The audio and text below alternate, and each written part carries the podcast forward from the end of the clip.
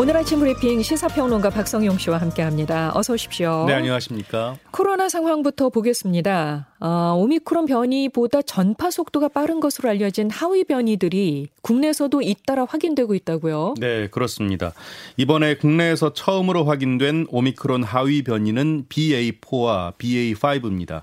이 지난달 말에 남아공에서 입국해서 확진 판정을 받은 사람에게서 BA4 변이 바이러스가 검출이 됐고요. 이달 초에 터키 입국자 1명과 국내 확진자 1명이 BA5에 감염된 것이 확인됐습니다. 네. 중증도 위험이 높다는 근거는 없습니다만 전파력은 스텔스 오미크론으로 불리는 BA2보다도 높다는 평가입니다. 이런 가운데 스텔스 오미크론의 하위 변이 감염자도 13명이 추가 확인돼서요. 모두 19명으로 늘었는데요. 방역 당국이 역학 조사를 진행하고 있습니다. 네.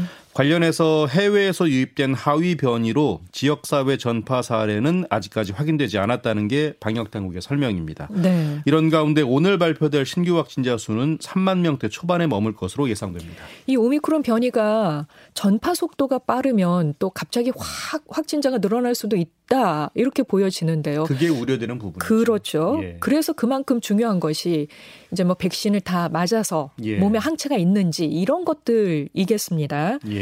정부가 이달부터 전 국민 대상으로 코로나 항체 양성률 조사를 시작한다고요? 네.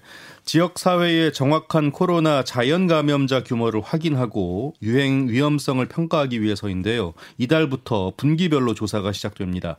조사 대상은 전국 17개 시도 5살 이상 주민 만 명을 표본 추출 방식으로 선정하는데요. 참여 대상자는 우편을 통한 자발적 동의에 의해서 참여하게 되고요. 지역사회 의료기관을 방문하거나 조사원이 가정을 방문해서 체혈을 하는 항체 검사와 설문조사를 병행해서 실시할 예정입니다. 방역 당국은 대상자로 선정된 분들의 적극적인 협조를 당부하고 있습니다. 네. 북한의 코로나 상황도 살펴보겠습니다. 우려스러운 분석이 잇따라 나오고 있더라고요. 네. 먼저 이번 코로나 사태로 북한 김정은 국무위원장이 집권 이후 최대 딜레마에 직면했다는 분석이 나왔습니다. AP통신의 보도인데요. 김 위원장이 중대한 갈림길에 서게 됐다고 했는데요. 자존심을 굽히고 질병 퇴치를 위해 외부의 도움을 받아들이거나 고립을 이어가다 막대한 인명 피해를 감내하는 두 가지라고 설명했습니다. 특히 미국을 비롯한 서방의 도움을 받을 경우에 김 위원장의 통치 기반 근거인 자력갱생에 위배된다고 지적했고요. 반면 외부의 도움을 차단하면 대규모 인명 피해가 불가피해서 리더십에 직격탄이 될 수 있다고 분석을 했습니다. 이렇게 상황이 심각해지자 북한이 중국에 도움을 요청했는데요. 항공기로 의약품과 방역 물자를 실어간 것으로 확인이 됐습니다. 네. 하지만 북한은 아직까지 우리 정부의 방역 협력 실무 접촉 제안에는 응답이 없는 것으로 전해졌습니다. 이런 가운데 세계보건기구는 북한의 코로나 확산 세타로 새 변이가 출현할 위험이 커질 수 있다고 우려했고요. 이에 따라 유엔 인권사무소는 북한 당국의 인도주의적 지원 통로를 개설할 것을 촉구하기도 했습니다. 오늘이 42주년을 맞은 5.18 민주화운동 기념일입니다. 코로나 이후 3년 만에 가장 큰 규모로 기념식이 거행된다고 하죠. 네. 광주광역시 북구 국립 5.18 민주묘지에서 진행이 되는데요. 올해 기념식에는 5.18 민주유공자와 유족, 정부 인사, 각계 대표, 학생 등 2천여 명이 참여합니다. 지난해에는 99명만이 참석을 했는데요. 네. 올해는 이 사회적 거리두기 의무화 조치가 해제되면서 초청 인사가 대폭 늘었습니다. 특히 윤석열 대통령과 장관, 여당 국회의원 모두가 참석할 예정입니다. 오늘 기념식은 5월을 드립니다라는 주제로 열리는데요. 특히 5.18 유공자 자녀인 남녀 대학생 2명이 경과 보고를 합니다. 미래 세대가 직접 5.18 의의 가치를 널리 알리고 계승하자는 취지인데요. 예년과 달리 청년 세대가 경과 보고에 나선 것은 40주년 기념식에 이어 두 번째입니다. 그리고 경과 보고 중에는 항쟁 전개 과정과 역사적 의의를 설명하는 영상이 상영되고요. 5.18 항쟁 민주열사 4명과 그 가족들의 사연도 소개될 것으로 전해졌습니다. 이런 가운데 5.18 정신을 헌법 전문에 수록하겠다는 윤석열 대통령의 후보 시절 약속 이행이 관심을 모으고 있는데요. 이런 분위기를 반영하듯 이 금남로에 설치된 광주 이 트라우마 센터 천막에는 이 5.18 민주화 운동 당시 피해를 입은 시민들을 대상으로 상담 접수도 받고 있습니다. 네. 최근 경유 가격 급등에 따른 화물업계 어려움을 고려해서 경유 유가 연동 보조금이 확대됩니다. 예.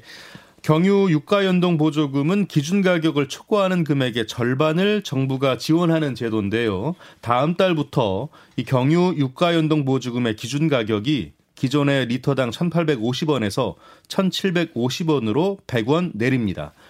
아울러 지급 기한도 당초 7월 말에서 9월 말까지로 연장이 되는데요. 이번 조치로 화물차와 버스, 택시 47만여 대, 그리고 연안 화물선 1,300대 등 경유값 부담이 이들의 리터당 50원이 줄어듭니다. 이런 가운데 국내 주유소에서 판매하는 경유 가격은 지난 11일부터 6일째 휘발유 가격을 넘어선 상태인데요. 이런 가격 역전은 2008년 이후 14년 만입니다. 네, 뭐 좀 화물업계에 도움이 됐으면 좋겠네요. 네, 예. 그렇습니다. 또 직원 횡령 사건이 터졌습니다. 이번에는 화장품 업체 아모레 퍼시픽이에요. 예. 아모레 퍼시픽의 일부 직원이 회사 돈을 횡령해서 주식이나 가상화폐 등에 투자한 사실이 드러났습니다. 아모레 퍼시픽은 최근 자체 감사를 통해서 영업 담당 직원 3명이 거래처에서 받은 납품 대금을 빼돌리는 식으로 30억 원 이상을 횡령한 사실을 적발했습니다. 아모레 측은 피해 대부분을 회수하고 이들을 징계 조치했다고 했고요. 구조적인 개선 방안을 적극 마련하겠다고 전했습니다.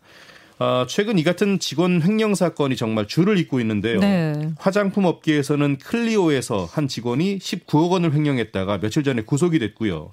오스템 임플란트, 우리은행, LG U+플러스 등에서도 올해 직원 횡령 사건이 발생했습니다.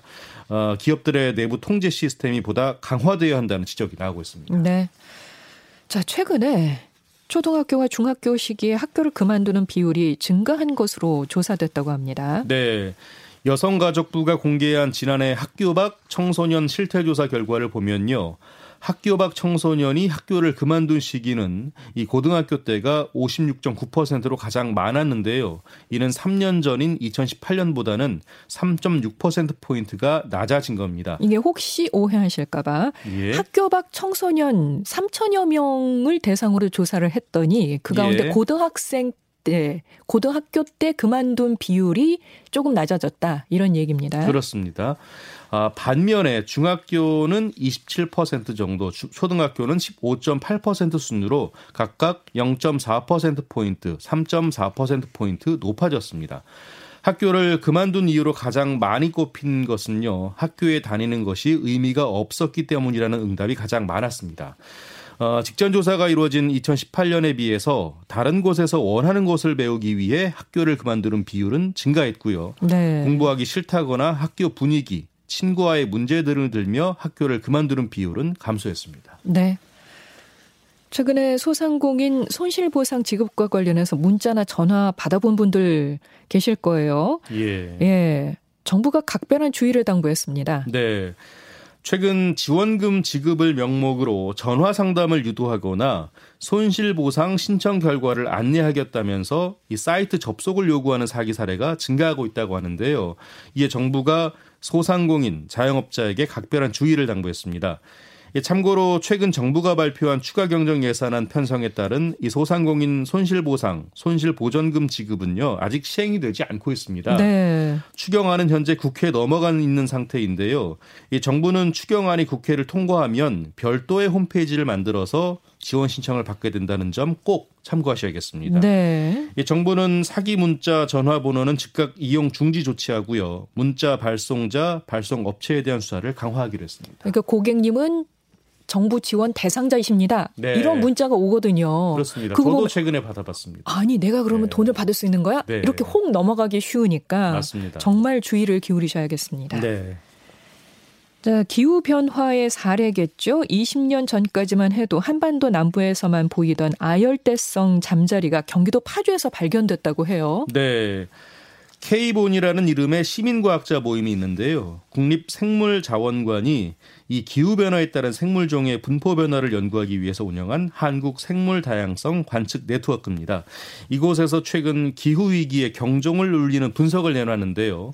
푸른 아시아 실잠자리가 북위 37.7도 이 경기도 파주에서 확인됐다는 겁니다. 네. 이 잠자리는 주로 아프리카, 중동 등에 서식하는 곤충인데요. 2000년대 이전에는 북이 35도에서 36도 사이 우리나라 남부 지역에서만 서식하는 것으로 알려졌습니다. 더운 데서만 살던 잠자리가 예. 우리가 생각하기에 춥다고 여기던 파주에서 발견이 됐다는 그렇습니다. 거잖아요. 예.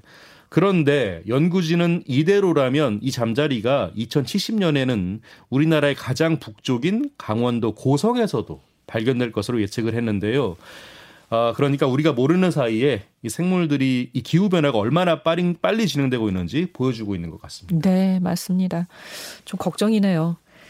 자, 세계 최대의 영화 축제죠. 칸 국제영화제가 오늘 새벽에 개막했습니다. 황금종려상에 도전하는 우리나라 영화가 두 편이나 돼서요. 벌써부터 관심이 모아지고 있어요. 네. 세계 각국의 영화 21편이 이 최고 영예인 황금종려상을 놓고 겨루게 되는데요. 무엇보다 경쟁 부문 후보에 오른 나란히 오른 한국 영화 헤어질 결심과 브로커의 수상 여부에 벌써부터 관심이 집중되고 있습니다. 헤어질 결심은 박찬욱 감독이 연출하고요. 박해일, 탕웨이가 주연을 맡은 작품이고요. 브로커는 일본의 감독이죠. 고레에다 히로카즈가 연출한 첫 한국 영화인데요. 송광호와 강동원, 이지은이 주연을 맡아 배우들도 화려합니다. 또 주목되는 영화가 있죠. 이정재의 감독 데뷔작인 헌트인데요. 장르 영화를 상영하는 비경쟁 부문에 초청이 돼서 세계 최초로 칸에서 공개가 된다고 합니다.